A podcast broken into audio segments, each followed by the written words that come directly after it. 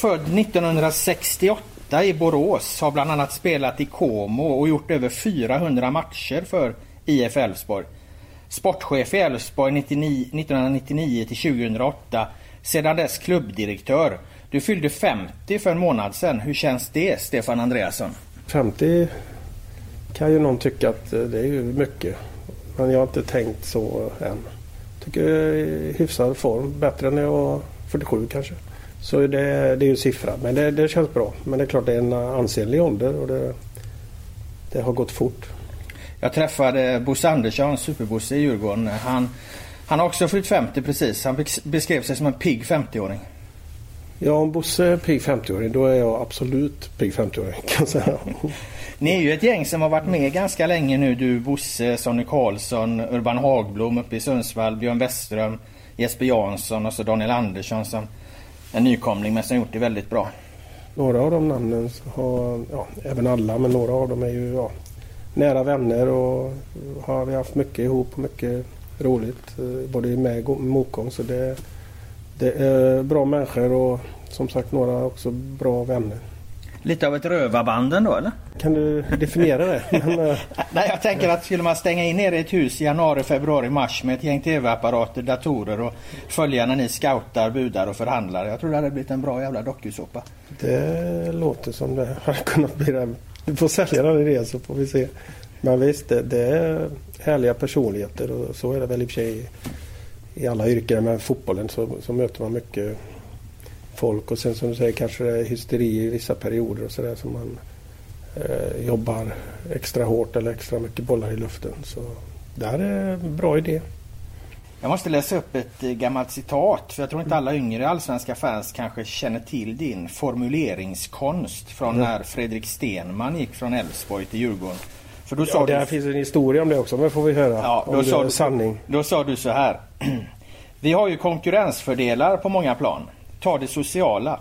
Fredrik Stenman som spelar hos oss kunde få en bostad på 55 kvadrat. Allt fräscht, rostfritt kylskåp, 4500 hyra. I Stockholm flyttar han in på åttonde våningen i en liten lägenhet. Rosa tapeter, brun heltäckningsmatta. För det betalar han 7 eller 8 tusen i hyra i månaden. Och det största nöjet är att spela Playstation med Macondele. Ja, rätt roligt. Men det var förmodligen eh, sant, eller det är väl sant då. Sen hur det är idag, det vet Det är ju lite generaliserande, det det, det är det väl i och för sig. Men just uh, nu pratade jag med Stenman i och för sig så jag hade väl viss info var, var han hamnade och vad han gjorde. Men, men sen är det väl att uh, vår konkurrensfördel är väl som säger lägenhetspriser och uh, vissa möjligheter med, med att påverka fastighetsägare. Säga. Det fanns ju något med Ishizak när han flyttade hit att han skulle ha rostfritt kylskåp eh, var det viktiga istället för vitt och då löste vi det. Det finns någon sån här grej. Men det, det var bra citat, roligt. Ja det var viktigt att det var rostfritt kylskåp. Ja det är viktigt. Nu är det, det var inte givet på den tiden. Det var exklusivt. Nu har väl alla det va? Men det svänger säkert tillbaka. Men sen hade du research då menar du? du? Du visste att han satt där på åttonde våningen och pröjsade mycket som fan för en liten lägenhet och spelade Playstation med Macondele? Ja annars hade du inte sagt det jag hade en viss kontakt med Stenman. Du var med frispråkig som sportchef. Nu är du klubbdirektör. Klubbchef, eh, även om det är bara titlar. Det verkar vara viktigt för en del. Men eh, jag ser väl mig fortfarande som fotbollsidiot på något sätt. Som sportchef eh, och spelande sportchef. Där har man nästan glömt att man var. Då tänker man hur fasen funkar det? Men det, det funkar på den tiden och då hade vi inte de organisationerna heller. Men det finns någon rolig grej i och för sig med samband med att jag var spelande sportchef. Man undrar lite hur, hur fan det funkar det med att träna. Men jag kommer ihåg vi hade B.A. Strömberg då.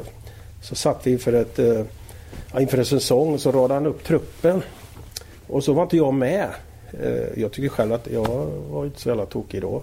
Då var det en i styrelsen som frågade, räckte upp Du B.A. ska inte Stefan vara med? Ja just det sa B.A. Och så fick jag skriva upp mig längst ner. Och sen, han hade glömt det? Ja, och sen gick han till sommaren i och för sig. Men det, var, det handlade inte om det. Var det du som sparkade? Nej, Bea var grym. Men det, det, vi, vi skildes åt jag känner. Men det funkar då. Och eh, om jag var mer frispråk eller inte, det, det, är möjligt. Man blir ju som sagt äldre.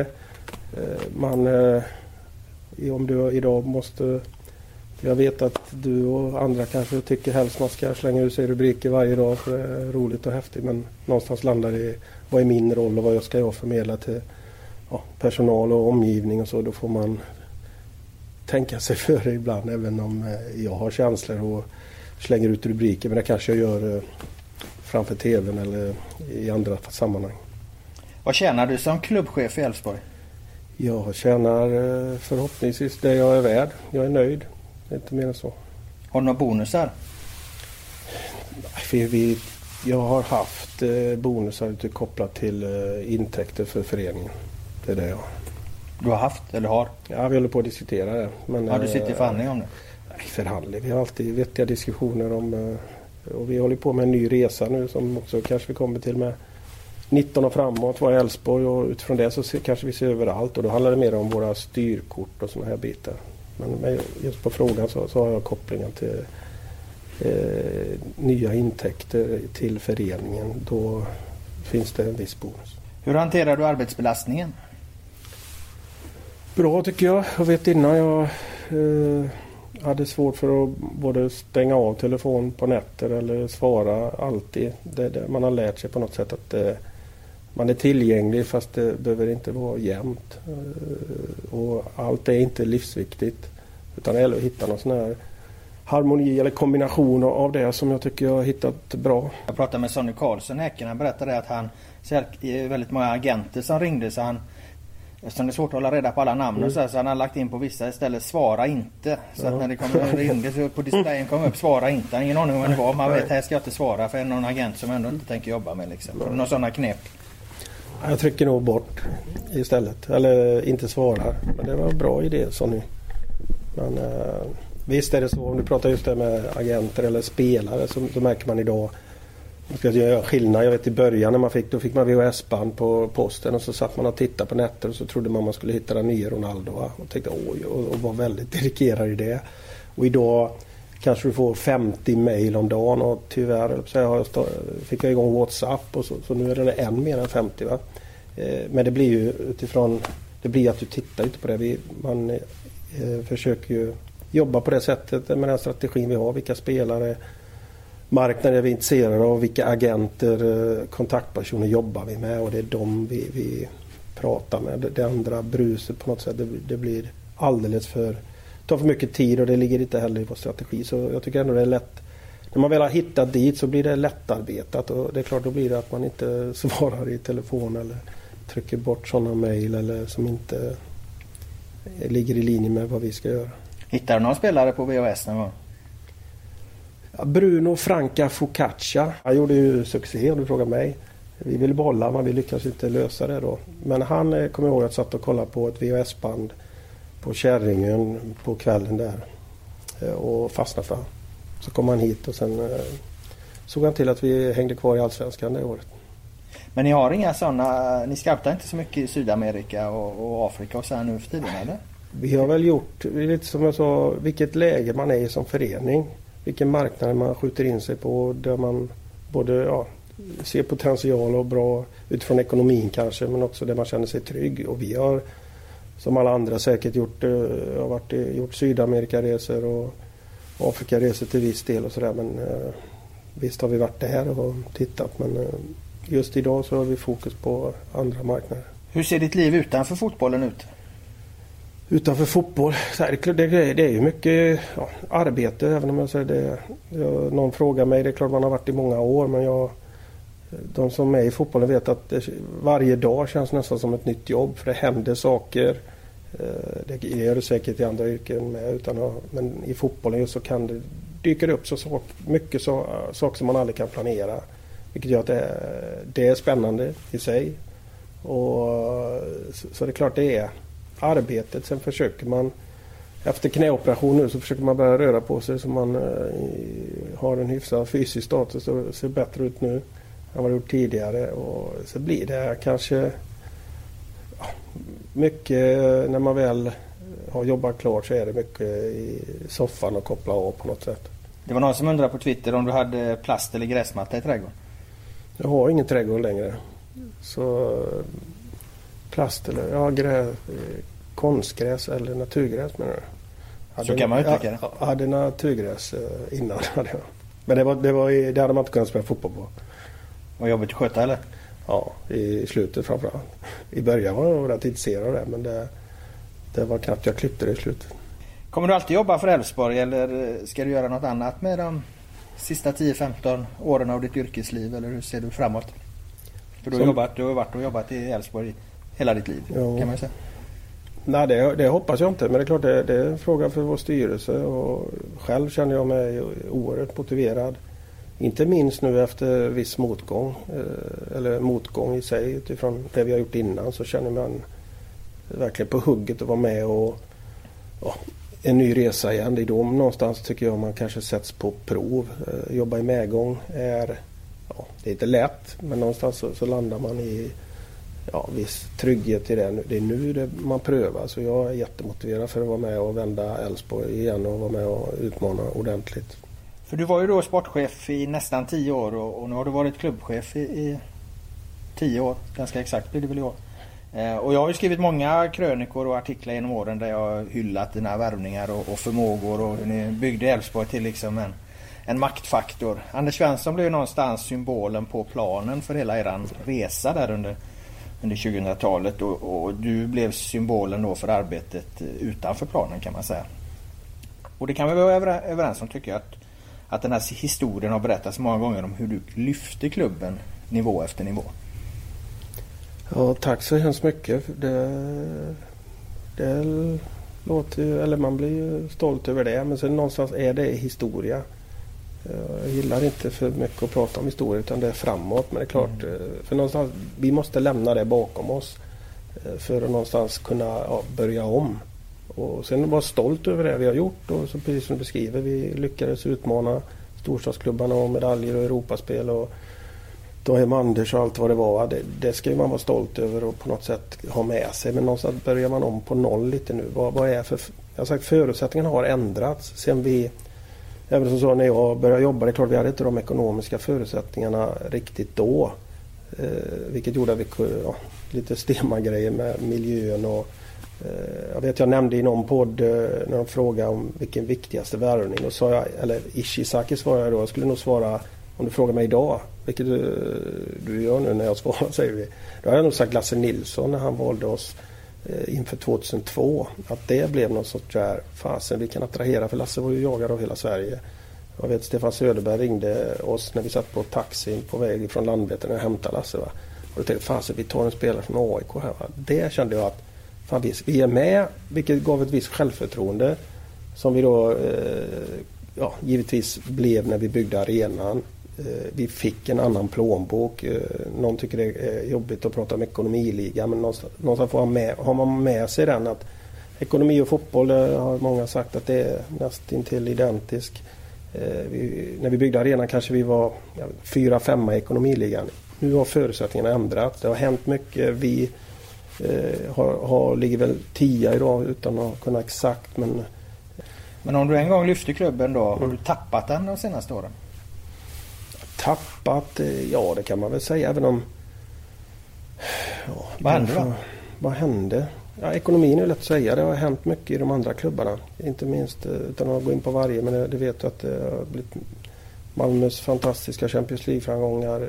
Vissa har fått ordning på det ordentligt. Eh, ja men det, är, det är toppen liksom. För jag menar tittar man på era tre senaste tabellplaceringar så mm så har de ju gått från femma till åtta till tolva. Och det, det har ju inte så mycket med, med liksom vad Malmö de gör i toppen. Utan det är snarare ni liksom som kommer femma 2016, åtta 2017, tolva 2018. Det är ju en... mm. ja, tolva är ena gången vi underpresterar.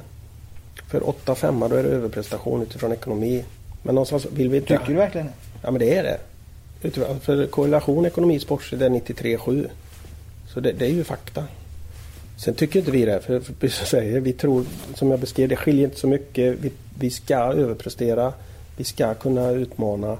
Eh, fast någonstans har det varit någon sorts omställningsår i två år nu där ja, man ska landa rätt. Vilken, vilka ekonomiska möjligheter kommer vi ha? För det, där är ju det någonstans med extraordinära intäkter. Om du pratar, för det är ingen klubb idag som går runt på publiksponsring, centrala avtal. Skulle du lägga eh, budget efter de tre så hade alla fått sänka sina ambitioner med fem placeringar ungefär. Utan det gäller att, och, ja, jag har uttryckt mig någon gång att fotbollen är den enda verksamheten man kan stå upp och säga att man hade tur eller otur. Men det är faktiskt en, eh, vet, en forskare i USA som har sagt det. Och då är det med spelarförsäljning, eh, ja, kommunens stöttning med tomter på viss del har det varit. Eh, man hittade ett tredje ben. Häcken är ett fantastiskt exempel på det. Det är det någonstans och där har vi varit beroende av Europaspel och spelarförsäljningar under den här resan och vi har bockat av nästan varje år en viss intäkt i det. Men det för har att vi ni då ska gjort. överprestera här igen och inte mm. ligga på liksom eh, runt tionde plats som du är inne mm. på så måste ni ha tur eh, hårt uttryckt. Ja det är ju bara att säga alltså Viktor Claesson hade han sålt i sommar det var fem minuter ifrån så hade vi haft det annorlunda. Sen Eli gjort en bra match när det väl var hett i somras. Nu kan det, hänger det på söndagens match på Ajax. Ja, men det är ju så i fotbollen. Eller, Eh, Eh, attrahera, eh, attrahera en viss marknad med spela, eh, en spelare som slår vid ett visst tillfälle och en viss marknad är på plats. Det, det är ju lite vad säger, stolpe in behöver man ha. Men då kan man ändå förstå liksom, för ni har ju haft en negativ publikutveckling då. Ni hade över 9000 2015, 7,5 2016, 7000 2017 och så nere på drygt 6000 nu då. 2018. Om det liksom är så osäkert att veta hur, hur ni kan liksom få klubben att bli bättre. Det handlar om tur och, och, och tillfälligheter. Då kan det väl inte så konstigt att, att publiken sviker. Jag förstår inte frågan. Tur, tur och otur det menar jag med de ex, alltså framförallt spelarförsäljningar och det här mm. kanske. Va? Inte på plan för det, det får man nog vad man förtjänar till slut. Va? Men om du säger publik, eh, får vi resultat? Publiken som du säger har gått ner. Men nu ser du på att ni har tappat 30 procent av er redovisade publik på fyra år. Nej men det, det är ju inte, alltså precis som jag sa, vi blev tolva på plan. Vi, vi, får nog säga att vi blev tolva lite överallt. Och det tror jag har att göra med att, jag säga, men en viss framgångsperiod. Jag ska inte säga att det blir en viss bekvämlighet men man kanske gör samma saker och sådär. Därför tror jag, jag tycker det var bra att vi blev tolva även ekonomin kanske inte var det bra för men om vi pratar om att börja en ny resa så kanske det var bra att vi blev tolva istället för sexa eller femma. För att, ja, vi kanske var med. Hade vi gjort mål mot dem? Nej, det var för dåligt. På alla plan. Och lite det jag pratar om. Det är det vi ska försöka börja om utan att göra någon revolution. Men verkligen prioritera. Och publik, eh, publikrekrytering eller tillbaka eh, är ju absolut högst att prioritera för oss. Hur ska vi få tillbaka publiken på ett och tillbaka behöver bara vara egentligen kanske att vända den spiralen som är på väg ner. För vad är rätt utifrån en stad ha Borås storlek och ha på Borås Arena. Vi var uppe på var 12 500 i snitt. Det, det finns inte många procentuella eh, städer som ligger där. Va? 10 i snitt, kanske över 10, 9. Det är också bra. Alltså man får inte glömma att ha, på något sätt inte säga att det är katastrof varenda gång det är 6-7 tusen. Du nämnde att det smyger sig in en viss bekvämlighet här. Du har ju liksom varit den yttersta ansvarig där. Mm. Har du också blivit för bekväm då? Ja men det, jag tror alla får alla rannsaka sig. Jag gör det absolut. Och det är lite som jag sa, kavla upp ärmarna och, och jobba hårdare, springa fortare. Och jag tror det är det som är intressant att se nu vilka, vilka klarar det eller vilka fixar det. Eh, och hänga med nu. För nu fixar du det? Ja, det känns så. Vi får, vi får, sitta, vi får, vara, vi får träffas igen om ett tag. Hur redovisar ni era publiksiffror? Det här är en diskussion eh, Hur bland supportrar. Ja, jätteenkelt. Vi, vi har alltid redovisat sålda biljetter. Varför gör ni det? För det har, har, vi alltid gjort och vi tycker att det är den siffran som är den mest logiska. Det finns, och vi blir, någon säger att vi är den enda. Det är vi absolut inte. Vilka är det med då? Jag vet en eh, klubb som står för det i alla fall och det är Östersund. Sen har du hela hockeyligan som redovisar sålda biljetter. Men normen i Allsvenskan är ju ändå att redovisa hur många som går på matcherna och inte hur många biljetter som är sålda. Ja, nu, har det, nu har det blivit en jättestor fråga just i Borås möjligtvis. För, för, för mig personligen, jag tror för andra, det är ingen stor fråga. Men varför gör ni det då? Varför vi redovisar sålda biljetter? Ja. ja, för vi ser ingen anledning att inte göra det. Och jag tror vi... Men då det blir det ju alltså, det, det ni redovisar det är ju inte hur många som är på matchen. Mm. Men vad är det som säger att det är rätt då? Hur många som är på matchen? Ja. Ja, det är väl ett bättre mått hur många som går på varje match eller? Varför gör Och det? därför, och framförallt, Det är ju in, det är biljettintäkten som är det Jo, viktiga. jo, intäkter ja, men den kan man ha. Men alltså berätta hur många som är på matchen. Det måste väl ändå vara det, relevanta, tycker jag. Du tycker det? Ja. Och Och jag är inte det- övertygad om att det är. Och hela, Det är dessutom- hela hockey-Sverige tycker att det inte är så. Jo, men det är ju inte hockey vi håller på med. Dessutom, Ja, det är ni, bryter, idrott. ni bryter ju normen då också. För då blir Nej, det gör- olika, vi gör ju då inte blir det det. olika system i, jämfört med er, er förening och andra föreningar. Men vi är ju inte ensamma. Nej, det var ju Östersund också. Ja, det finns, två av... det finns fler. En, vilka är det då? Ja, jag vill inte säga det. Varför inte det? För det, är en, alltså, det var någon diskussion om en annan klubb här, jag tror det var i Kalmar. Som det blev också en jättestor fråga hur de redovisade publiksiffror. Och så gick man in, vilka är på plats? Och så var det något sånt där eh, väldigt diffus. Det som är bra med detta, för jag har inget eh, att det har lyfts på SEFS-nivå nu där vi ska eh, ta ett centralt beslut då att alla gör likadant. För det, Ja, fin- det det finns bäst. inget sånt beslut. Men det är bra att det blir för då är det bara att följa det. Det finns inget sånt idag. Är den frågan uppe i SEF? Den är uppe, ja. Och- När tog ni upp det då? Var det nu eller? Nej, det tog vi upp för ett, eh, ja, ett bra tag, ett halvår, ett år sedan. Att vi ska landa i. Men som sagt, den, den har inte heller varit prioriterad utifrån SEF-perspektiv. Just den frågan. Men den har, den har blivit det utifrån detta och kanske också nu när vi ja, man- om man ska jämföra publiksiffror mot hockeyn exempelvis. Eller vi får fullt ut eh, fungerande wifi på alla arenor vilket gör att det är möjligt på ett annat sätt. Även om, om man skulle redovisa på plats så kan man säkerställa det genom alla inpasseringssystem på ett annat sätt. Så vi kommer ju landa i ett centralt beslut vilket är bra och då? följer vi det. När kommer det? Vi kommer säkert ha något direktiv inför 19 redan. Eh, Min, eh, Vad är direktivet inför 19 av min chans, ja jag är ju med i SEF-styrelsen men Ja. jag ska inte föregå det. Men eh, jag tror ändå, det tror, har vi sagt, att jag tror att bägge siffrorna idag är relevanta. Så, det kan vi vara ha, att kunna ha bägge siffror. Man ska redovisa båda två. Sen om man ska redovisa det, det är upp till varje klubb som det är idag. Men vi får se. Vi tar steg och till slut så får vi se om det är en siffra som ska redovisas, vilken det blir. Och då följer vi det. Med tanke på att eh, era redovisade siffror då har gått ner, eh, är det dags att sänka biljettpriserna? Ja, jag, hoppas, jag hoppas och tror vi att vi utreder allt. Varför man inte går på fotboll och, och sådär. Sen eh, är det lätt. Jag vet ju i och för sig att alla de här undersökningarna man gör så är ju inte priset topp 5. Även om det är lätt att säga det när man får frågan. Eh, Men visst, självklart, fotboll ska aldrig bli någon klassfråga. Och och vi tittar lite på givetvis varje målgrupp och vad, vad, vad är rätt för den att kosta. Det är klart spo- sponsorer på bra platser kontra ungdomar ståplats. Så jag hoppas att vi har någon, någon vettig kombination så alla ska kunna gå på fotboll. Vi hade ett jättebra medlemsmöte tyckte jag. Vår nya ordförande Eh, poängtera det. Både publikrekrytering men också att, att vi lyssnar. För är det så att någon ja, eh, tycker sig eller har, har svårt att gå på fotboll ur, ur en prisfråga. Då, då ska vi på det direkt och se vad vi kan göra. För det finns lösningar. Både att sponsorer kan stötta vissa vi kan stötta ihop med när sponsorer eventuellt vissa målgrupper eller skolor och sådär. Det gäller att, som jag sa, den är prioriterad och då kommer vi lyssna på, på även eh, det inte får bli för dyrt att gå på fotboll för då är vi illa ute. Det var en ja och nej-fråga där om Mm. det var dags att sänka biljettpriserna. Vad, vad är jag? Ja, är men med vissa, det- med vissa målgrupper är rätt att höja. För det, det handlar ju om pengar, precis som, vi, som jag beskrev innan. Vi behöver mer pengar om vi ska vara med och utmana. Så, Så ni ska snarare höja priserna än att sänka? För vissa kanske man ska det. Jag hoppas vi har landat rätt i år eh, med en viss prissättning. Men den, där, det finns, någon säger att man borde ha en sån här prisexpert som eh, stora företag har för att hitta rätt nivå på rätt målgrupp. Jag hoppas vi har hittat ett steg eh, 19 för det. Hur ser Elfsborgs ekonomi ut idag? I, I fjol gick ni ju på, eller på årsmötet i, i våras där så redovisade ni en förlust på 5 miljoner men eget kapital på drygt 30 miljoner. Vad står ni efter 2018? Vi kommer göra en yttre, ja, det är stängt riktigt än men vi kommer göra ett stort minus. Stort minus? Ja. Större än 5? Två större än fem. Större än 10? Det är nog så ja. Större än 15? Där får du inga mer svar av mig utan vår ordförande sa på medlemsmötet att det kommer bli tvåsiffrigt.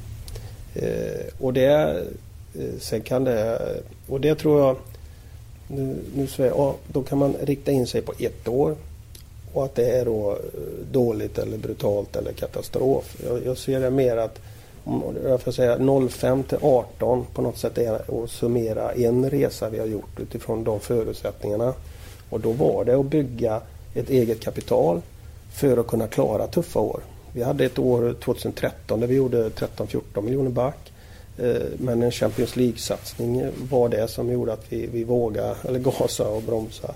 Eh, nu har vi kanske under den resan då eh, gjort, gjort vissa saker så vi kommer ändå ha ett, ett eget kapital som eh, är bra. Hur mycket då kommer det vara på ungefär? Ja du hör ju. Du, du sa själv att det var 30 minus det vi gör så det är ändå stabilt. Men det är klart 19 och framåt och därför är det mycket jobb nu utifrån både nya resa men det är klart att vi, både ekonomin, att det är klart vi ser över alla, alla områden på något sätt utifrån att vi inte ska ha ett sånt uh, år 19 mm. igen. Men här gör, ni då en, men här gör ni en förlust då runt 15 mm. miljoner någonstans eller tvåsiffrigt i alla fall. Hur kommer det sig att ni gör ett så otroligt dåligt ekonomiskt resultat? Förklaringen är ju att det är klart vi har tappat i publik. Det slår. Jag sa publik och SEF-pengar är en, en stor pott.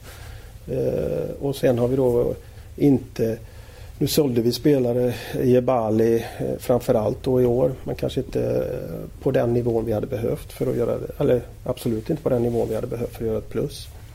Jag, jag ser... Men är det personalkostnaderna som är den stora biten för eller med spelarna? Man kan säga vi, vi har behållit kostnaderna utifrån eh, de ambitioner med Europaspel eh, så har vi velat ligga kvar och ändå satsa på det sättet.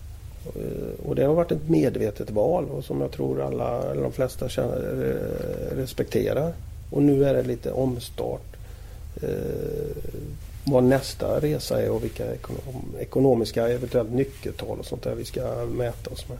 Men vi kommer att ha ett stabilt eget kapital. Det är ändå det viktiga när man går in i 19. Och sen vet du också att 2020 utan att säga att det är någon guldgruva eller så men det kommer ju nya pengar 2020 vilket inte måla upp men du märker säkert att några, man pratar om det och några röstar för det är då man ska vara med för det är då klyftorna kanske blir större eller framförallt det kommer mer pengar i nya tv och spelavtal.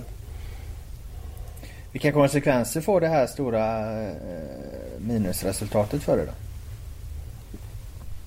Ja, vi, vi, det, det första vi gjort är att vi jobbar ju nu med att, det är lätt att säga med A-lagsspelares löner men så enkelt är det inte. Men det är klart vi, vi har idag Eh, jobbat och, och ja, gå ner i lönekostnader på A-laget till viss del där man ser, utan att tappa sportsligt. Och där Jimmy Thulin eh, vill ha en mindre trupp, eller vi hade en ganska stor trupp förra året, eller kanske inte bli av med vissa på det sättet. Så en mindre spelartrupp och mindre lönekostnader är ju en eh, åtgärd som vi kommer få se utan att det, det ska inte slå på sportsliga ambitioner för de vill vi ha kvar på det sättet. Eh, sen ser vi över organisationen. Eh, vad i sin helhet egentligen. Vilket är, bra och nyttigt utifrån det jag sa innan för att bli på hugget och springa fortare och prioritera och vara tillbaka. Nu har vi talat om eh, rätt många kurvor som mm. går neråt här. På årsmötet i våras pratade också om att målet i sponsorskap är 40 miljoner under 2018. Infriades den målsättningen? Ja det gjorde det. Du drog in mer än 40 miljoner. Eller 40 miljoner i sponsor. Det, det, är en siffra som man kan eh, stå för att det, vi gör ungefär det. Sen är det lite hur man... Vad är ungefär då? Ja, men ungefär det kan vara 39 på en viss nivå och 42 på en annan nivå. Det är lite hur du, hur du definierar. Hur definierar du då? ja, vi, vi har en eh, lokal sponsring som ligger på 39 miljoner så har vi ett mindre sponsorskap som ligger på ett par miljoner. Så, men vi har varit på runt 40 miljoner eh, med sponsring och det, och det är ju det vet jag också att näringslivet det är väldigt bra om du jämför med Sverige, övriga. Utan att veta om vi är topp tre förmodligen. Eh, men det, det behövs mer. Utan så är vi, näringslivet, det är väl det vi sticker ut att näringslivet i Sjuhärad ger, ger oss ett väldigt stort stöd och det är det som har gjort att vi har kunnat konkurrera. Men på samma sätt så, så kan man inte vara nöjd med det utan vi måste sikta högre. Utan att säga att det är en ansenlig summa men det, det, behövs också för att kunna vara med i, i resan. Och det hoppas jag vi kan i mötena med sponsorer också nu argumentera för att eh, det är nu man ska vara med och nu ska vi göra en ny resa ihop. Och kom ihåg hur trevligt och bra vi hade det när vi spelade Europamatcher ute. Och vi ska dit igen. Så vi har ett antal då... Ja, höga mål på. Ja, vänta nu. Vi, har ett antal kurvor som går neråt mm. och, och, och, här, här har du en som, som du ska vända uppåt också. Då är frågan om du är rätt man att vända allt det här. För det är rätt många grejer vi har pratat om nu. Det kan man... Kan du fråga. Ja, som jag sa innan, jag är jättemotiverad och vi har ett fantastiskt eh, stöd, eller styrelsen, som, som är, vi har väldigt bra människor som är delaktiga i att vända kurror. Det är inte jag som ska göra det. Det är ju allihopa på något sätt. Jag vet våra kära Glenn Horvik är en härlig person som pratar. Jag brukar säga att jag sa någon gång att han, han kanske påverkar mer publiksiffror än vad jag kan göra ibland. Supporter? Eh, ja, alltså att vi får till det här. Ja, alltså jag, jag kan lova att jag ska göra precis allt vad jag kan för att vända de här trenderna. Men vi behöver hjälp eller, och inte minst supportrar, sponsorer, staden. Det, det, vi ska göra det ihop. Men bara så vi kan stämma av till hösten här då. Eh, 2019, vad har Elfsborg för publiksnitt då när vi har spelat klart säsongen i november? Vad landar ni på? Det blir tråkigt. Jag, ska, jag hoppas, jag tyckte det fanns tendenser. Älvsborgsläktarens ståplats hade, för vi pratar stämning, det är därför jag säger 6 000, 8 000, 10 000. Jag tror det handlar mer om att skapa stämningen ute på Borås Arena. Men ni hade 6 och 3 2018? Ja men det blir. Jag kan inte svara en exakt siffra. För jag kan jag tycker att 7 000 är fantastiskt för en stad som Borås med 100 000 åskådare. Så kanske det är helt magiskt bra. Om man ska lägga realistisk nivå. Sen är det klart att jag drömmer om full arena varje match och komma tillbaka till 12 500. Men Vad budgeterar ni för då? Det har vi inte, det säger jag inte till dig. men det är klart att vi... vi, vi, vi men 7000 ungefär skulle du tycka är ett steg i rätt riktning? Det, det, hade jag tyckt var ett steg i rätt riktning. Även om eh, man vill ha mer. Tabellplacering då? Ni var 12 2018. Mm. Vad är ni 2019? Jag tror ju alltid vi vinner guld va? men det, det, är ju, det är ju mer i mina gener och, och tycka att man är bäst. Men jag tror vi behöver landa att vi eh, Ja, vad ska jag säga? Övre halvan är ju enkelt att säga. Men jag, jag gillar ändå det att vi ska, vara ut, vi ska vara en utmanare, främsta utmanaren. Och nu har Norrköping varit det. Men inte sämre än åtta i alla fall? Nej, det vet jag inte. Vad gör ni för ekonomiskt resultat då? Efter brakförlusten? There's never been a faster or easier way to start your weight loss journey than with plush care.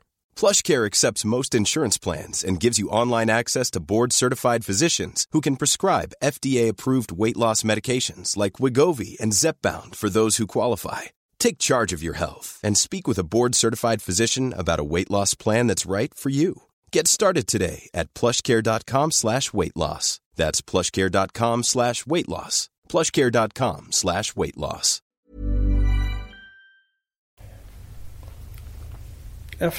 Ja, alltså vad, och, vad blir det ekonomiska resultatet 20, för 2019 då? Om du får eh, spekulera på samma sätt som det, du har gjort på siffrorna. Det ska bli plussiffror. En miljon plus? det var väldigt detaljerat i siffror. Nej men vi måste ju men... kunna stämma av här nu nästa... Du, du, ja, du är ja, rätt man att vända det här liksom. hakan nu. Eller, ja. Men du, visst, det kan man göra ibland. Men det, det, är, det är farligt för då sitter vi här om ett år och men, eh, nej, men det, det, är klart att vi ska vända och, och, se till att vi får... Men ni gör plus 2019 i alla fall? plus, men det, som jag beskrev att det finns en, en plan ekonomiskt att vi...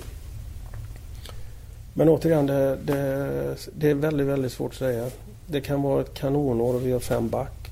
Och vi utifrån sportslig placering och Europaspel om det är det. Eller man går in i 2020 med att gjort, känner verkligen att nu har vi gjort det vi behövde göra 19.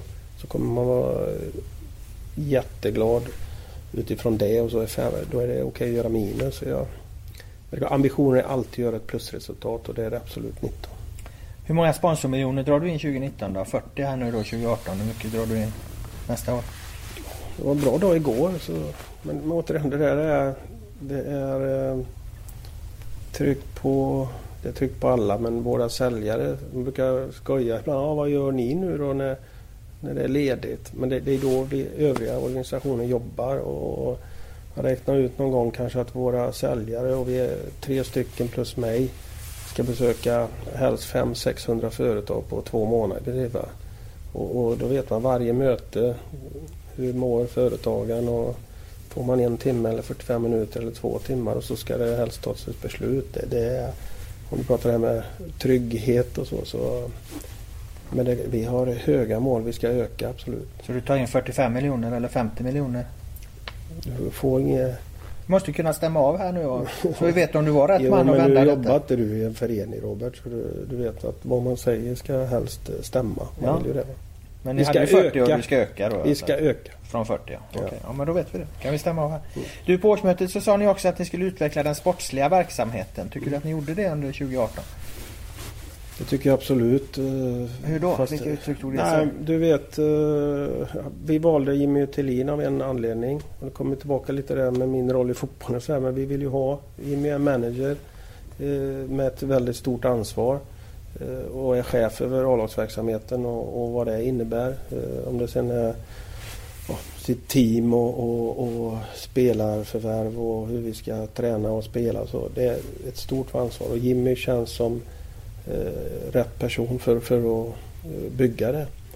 Jimmy och kompani har fått ett år på sig och, och det tar tid eh, att förändra eh, och sätta sin prägel på det. Så jag är övertygad om att det kommer gå uppåt där också. På alla sätt.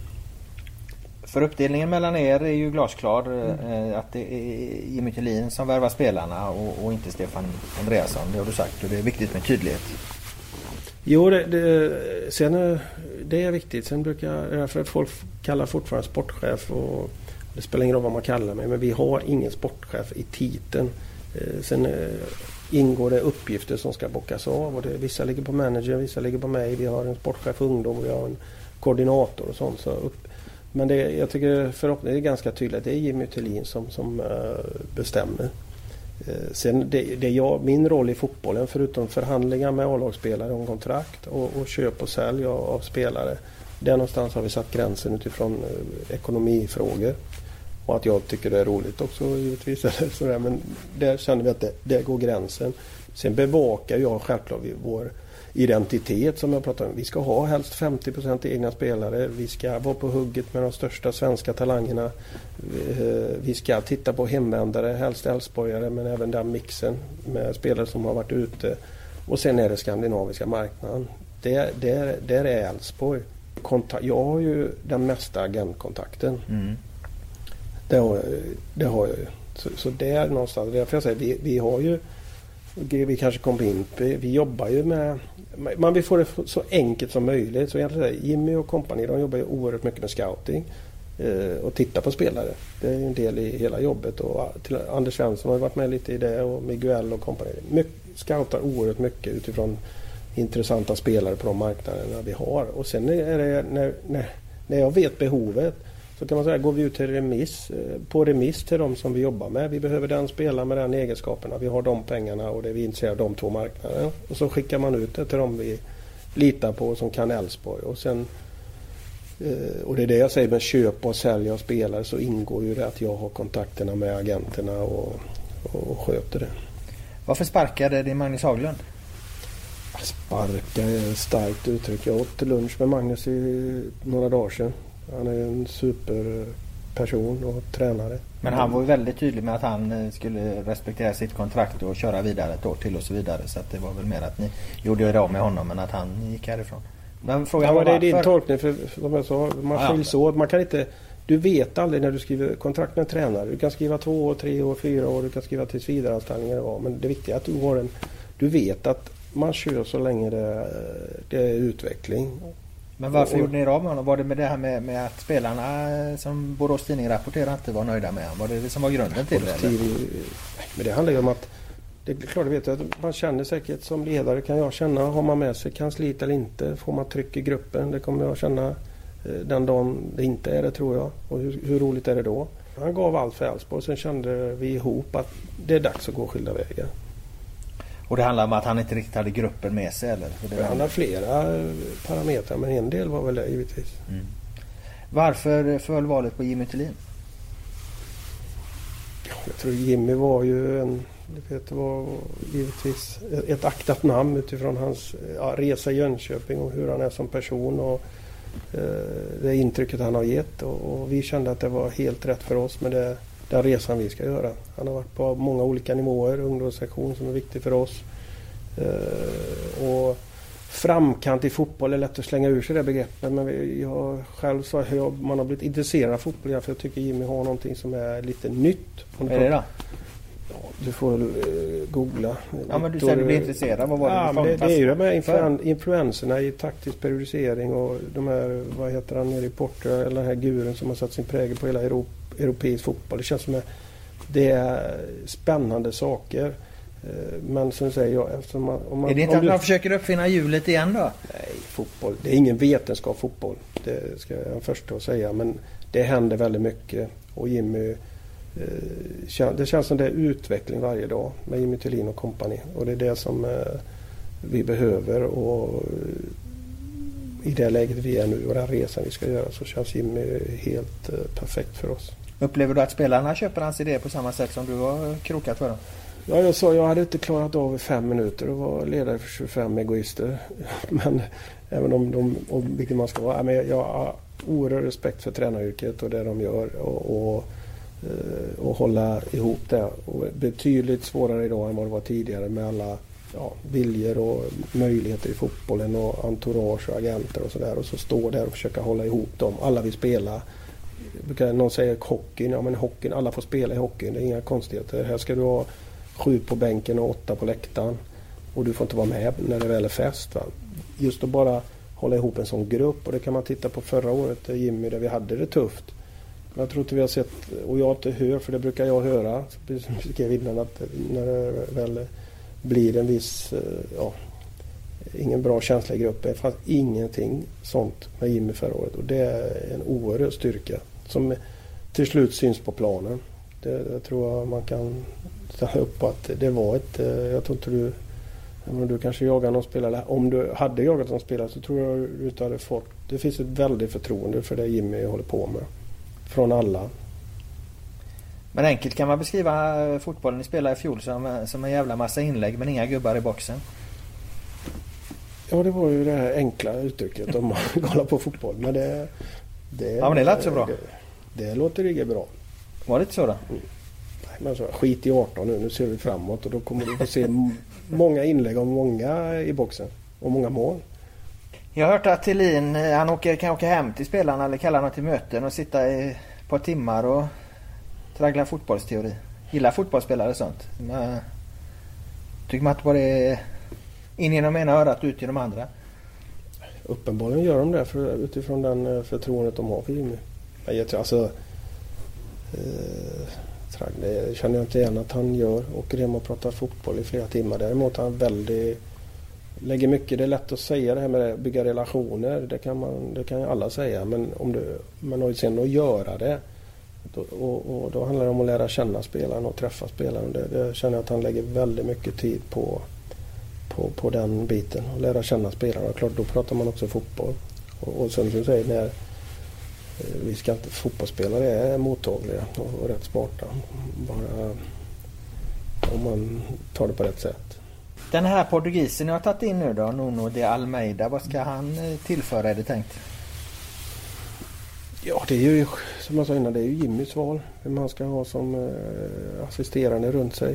Eh, men det är klart att det finns... Eh, nu var jag med när vi sprang. Jag var med och träffade Nuno i somras på en lunch i Göteborg. Vi hade hört talas om honom och att han var intresserade av att byta scoutinguppdraget till att satsa på tränare. Vilket var svårt i Portugal på det sättet och var nyfiken på Skandinavien. Våra tränare är oerhört ambitiösa och scouta på de, alltså de marknader som vi är intresserade av. De, de hanterar vi genom de kontakterna vi har som vi jobbar med som kan man säga är våra scouter och sen, sen är våra tränare oerhört ambitiösa. Och du kan ju tänka dig i och för sig med Nunos bakgrund och så så är det klart att det är intressant utifrån att han har varit eh, ansvarig för Skandinavien i två år och Sydamerika i två år och Afrika. Så han, han kommer, men det kan han inte göra första dagen säga att vi ska ta andra marknader. Men han, han har ju säkert en hel del erfarenhet både hur, ja, utifrån scouting som, är, som tillför också. Men framförallt att vara tränare ihop med Jimmy. Hur klar är truppen? Jo, det, det har ju hänt en del. Nu är de i USA men vi räknar ut att är vi 20 20 utespelare nu va? Med hymmet om jag inte räknar fel. Plus tre målvakter. Så har vi några lärlingar under där också. Så, eh, antal är, är eh, Jimmys, eh, vad är lämpligt att ha för att bedriva träning och uppmuntra unga och sådär. Men förra året avslutade vi med 25 utspelare vilket var det ganska mycket. Nu är vi nere på 20 då så det, det känns väl hanterbart som det är nu. Sen kan det säkert hända saker till sista mars i Sverige. Det kan ju vara så. Men vi, vi, är, vi är nöjda med det vi har gjort hittills. Vi har, både på ja, de som har lämnat på vettiga sätt och sen att vi har fått in Pavel och, och Himmet. Det var, det, ja, det var vår första prioritet. Pavel Cibicki är ju en klassvärvning som jag personligen tror kommer göra väldigt mycket nytta för er och hur ni spelar och så här. Eh, men det var en strulig affär hörde jag. Det var många turer fram och tillbaka. Kan du berätta? Strulig? Jag det är bra du tror på han. Det gör vi också. Men det, det är väl... Men det är inte konstigt att när Jimmy kommer till oss. Pavel är ju en som eh, Jimmy jobbade bra ihop med. Så, så, vi har väl följt hans... Ja, eh, hur han har haft det i olika situationer. Så vi, vi var väl på även i somras när, när det blev Molde för han. Det var väl mer att få ihop alltihop. Han satte ju ett avtal med Leeds och, och få med dem på tåget. Pavel tycker jag var, visade vilja direkt, eller ville. Vi ville ju hitta en lösning vi två ihop och så var det Leeds som skulle med på det. Och det tog lite tid. Varför var de svåra att få med på det då? Nej, men det, det, är klart det finns en... Ska man göra detta så måste Leeds stötta ekonomiskt också på ett vettigt sätt. Men det var, när det gick i mål så blev det tycker jag det blev så bra det kunde bli just då. Så får vi se om ett halvår vad nästa lösning är. Om eh, vi trivs och... Men eh, det var sex månader vi fick till nu och det, det känns bra. Ni hade hellre velat ha hela året då förstår jag eller? Ja det hade... Det, hade, det var väl önskemålet men... Eh, eller helst hade vi ju köpt loss den och skrivit fyra år. Men det, det är alltid de här olika graderna vad man Vad skulle önskar. de ha för annat? Ja? Vad skulle de ha för att göra det då? Köpa det loss och skriva fyra år? Ja, nej, det kan du fundera på. Men vi har en option till sommaren som var ändå viktig för, för oss att få in. Att det finns den möjligheten långsiktigt också. Sen handlar det om hur Pavel trivs och presterar. Då, då, då, en option betyder väl att man har satt en nivå som alla måste acceptera ifall ni vill göra affär på eller? Ja. Så då äger ni bollen där att eh, vill ni så köper ni han tillsammans? Jo men det spelar ingen roll eh, de kan inte säga så mycket nu om ni har satt en option där. Leeds kan inte göra det. Nej. Nej. Så att det är ju bara att köpa honom om ni vill ha. Ja, vad enkelt det lät Robert. ja, vad är problemet då? Är det, vad tror, är du, vad tror du är problemet? Är vi ska ha pengarna, Pavel ska trivas, prestera och vi ska trivas med han. Så enkelt är det Det är ju att prestera och att vi ska ha pengarna och Pavel trivs. Det är väl... Eh, det, är inte vi inte svar på idag. Ni har inte säkert ni har pengarna för att lösa optionen? Det blir ett ställningstagande då. Sen brukar jag säga att optioner fyller... Ja, jag har, kan inte alla optionsaffärer i hela världen. Men jag brukar säga att vet fasen om 5 eh, av optionerna är det som man fastställer i affärer. Det blir en ny förhandling? Ja. I Moldes gick han ju väldigt mycket till vänster. Men där har ni ju Lundvall. Cibicki heter han också. Det har jag fått lära mig. Att han kan spela i många positioner. Om det sen är vänster, nia, höger, offensiv. Men det var ju, det är positivt. Dennis Hymmet är ju likadan nästan. Och sen eh, har vi också spelare som är bra. Så det känns som vi är starka offensivt. För i J Södra låg han ju med som en, en central spets. Cibicki. Mm. Är det någon tanke med det? För det var dit jag ville komma. För att nu tar ni in Hymmet också då. Så Cibicki där kan användas på många olika positioner. Så att ni vill åt spelare som just kan det för att skapa ett mer eh, oförutsägbart anfallsspel? Eller är det någon övergripande strategi ni har kring spelarna ni värvar? Jag tyckte Jimmy, jag beskrev det, Jimmy spelare som är, ja, kan spela hög speluppfattning. Eh, det är väl en del i det hur man funkar ihop med vissa spelare så, och länkar ihop. Så det, jag, jag är spänd på när Jimmy kommer hem från USA hur, hur, hur, han berättar hur det har sett ut och känns. Och lite det här vilka, vilka verkligen visar att nu jäklar eh, ska vi tillbaka. På samma sätt som jag beskrev hur jag känner. Så tror jag det eh, kommer synas på vissa spelare. Vilka är på hugget och inte. Även om det är bara 12 dagar i USA. Men det blir ändå en sån här första känsla. Vad är Obasi? Obasi skulle eventuellt besöka oss på lägret. Uh, han är i Los Angeles. Vi har kontakt. Vi var jätte, eller, jättenöjda med han. Både, alltså som, eh, ja, sen kunde han säkert gjort mer mål och sådär men han bidrog eh, som inte kanske syntes alltid. Eh, för helst när man tar in en sån spelare tycker man att han borde göra 15 mål och vara bäst varje match. Men han, han, var, han var ju bra. Jag tror de, man såg att det var en nivå som var väldigt, väldigt hög. Men framförallt professionell, seriös, alltså, bidrog mycket till ja, eh, föredöme för yngre. Så vi var jättenöjda med, med Obasi. Sen, eh, så vi har kontakt så får vi se men eh, det är inte så att vi har erbjudit honom något avtal och så idag. Utan han gjorde ett bra jobb för oss och han trivdes. Så får vi se vad fram... Men han ska komma och träna med på, ja, tanken hade vi sagt okej. Okay, eller vi tyckte han är där och hade haft någon... Hade vi viss kontakt. Fick han till ihop det. det var, man tror ju bara för han är i USA så är det... Ja, en bil på 45 minuter men så är det inte från Los Angeles dit vi är. Men han skulle titta på det och försöka komma. Var är ni någonstans? Vi är i Bradenton i Florida. I Florida? Och han är i Los Angeles? Det är en bit va?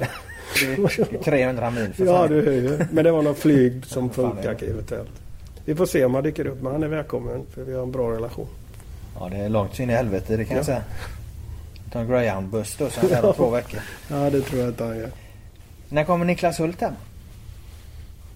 Ja, det var inte så långt ifrån han kom hem när han bytte AIK Aten till... Eller förlåt, eh, Panathinaikos till AIK Aten. Då hade vi diskussioner och han ville eh, också... Fast då var det inte ett långsiktigt komma hem. Men sen så löste ju det sig. Eh, det var när det var strul i Panathinaikos. Men vi har åtta spelare ute i Europa idag. Eh, nästan. Det är rätt häftigt. Som, som jag sa ska någon helst säljas för 500 miljoner. Det hade varit bra. Men eh, åtta spelare som vi känner. Jag känner vi har bra relation med alla. Eh, och, eh, om inte alla, men de, många av dem har sagt att de väldigt gärna vill avsluta karriären i Elfsborg. Det kan ge mig energi. Om du pratar det här med framtid, även om de säger att de ska vara tillräckligt bra och allt det där. Men det, det är ju många bra fotbollsspelare ute. Claesson, Rodén, Hedlund, Sineli, Holmén, Larsson, Hult, Hiljemark. Det är rätt hyfsade spelare. Eh, och någon sa att de hade pratat ihop sig någon gång om att vi får se till att skriva kontrakt nu så det passar in när vi kan komma hem ett, gemensamt ett år. Vilket år var det då? 2022 kan det ha varit. Någon är, ju, någon är ju äldre så någon proppsar ju tidigare. Och någon är yngre. Men, ja, 2022 kan Elfsborg få ett jävla drömlag alltså. Det är det du säger? Jag tror vi kan få drömlag i år redan. Men visst, det, det är ändå det här med cirkeln slut på något sätt. Eh, med att eh, de eh, kan tänka sig komma hem och, och kanske också kommer hem. Det, det, ligger en del i detta. Och det, de är viktiga för oss, de som är ute och även de spelarna. För det spelar ingen roll vad jag säger eller ibland Jimmy säger. De, man pratar sinsemellan med spelare. Om spelare ska komma hit så övertygar man man får eh, ja, eh, omdömen om de spelarna. De, de, alla de åtta jag pratar med är otroliga ambassadörer för Elfsborg och pratar gott om oss och sen att de vill komma hem. Och det, det gör att framtiden är ljus utifrån det också. Men de kommer nog stanna något år till. Några förtjänar något år till. Ja, ja 2022 sa du det. Så 2022. Det blir spännande. Eh, sista frågan om truppbygget här då. Eh, har du och Jimmy och, och hela scoutteamet och alla andra jag måste nämna för att kunna fråga om mm. det här. Eh, mm. Någon position kvar ni tittar på som ni ska värva in? Måste känna att ni verkligen måste ha in inför 2019? Nej, det, det, det, det viktiga var, det var att få in två offensiva krafter. Det var, det var tydligt från början.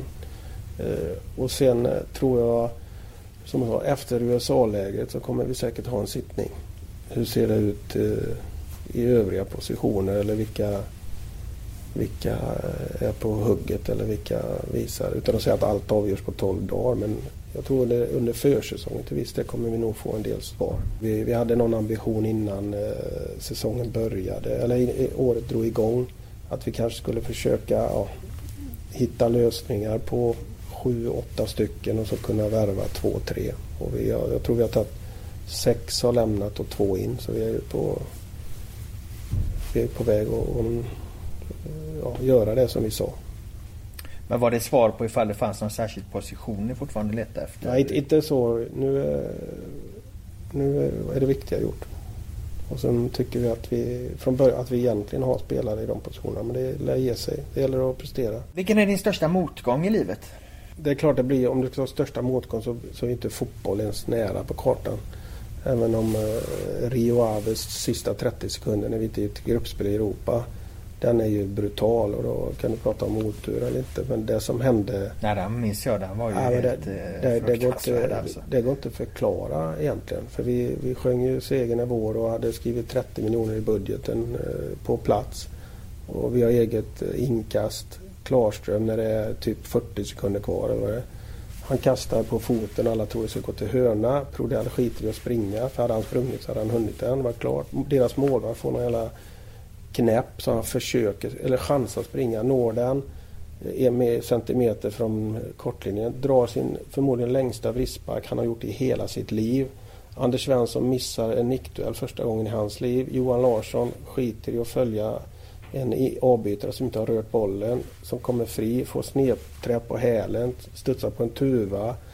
Alla tror han ska gå ut utanför, studsar på en tuva till och in och så är det en sekund kvar. Det var brutalt. Om du pratar fotboll. Den var jävligt intressant den situationen för att jag vet att Svensson fick eh, en del skit för att han missade nickduellen där. Men det är ju sånt som kan hända. Men du nämner ju faktiskt det att Prodell inte tog den löpningen där för då hade ju situationen, ja, men det var många... då hade ju situationen varit borta liksom. Ja men säger många, fem saker på en gång. Klarströms dåliga inkast, Prodell som inte jagar, Anders ja, Smith, Johan Larssons... Fatt, där, där en, en riktigt rutinerad forward på det hade tagit den löpningen. Henke Larsson eller någon hade aldrig bommat den löpningen liksom. För man vet vad det vad fan det kan betyda. Ja. Den var nu ska vi inte hänga Nej nej det är det absolut. Det, det, ska man inte göra. Men det måste ju vara det, pedagogiskt måste det vara ett jättebra exempel. Vad fan det borde du spela upp eh, inför varenda säsong när ni har nu för att titta vad som kan hända om man tar den här jävla löpningen. Mm.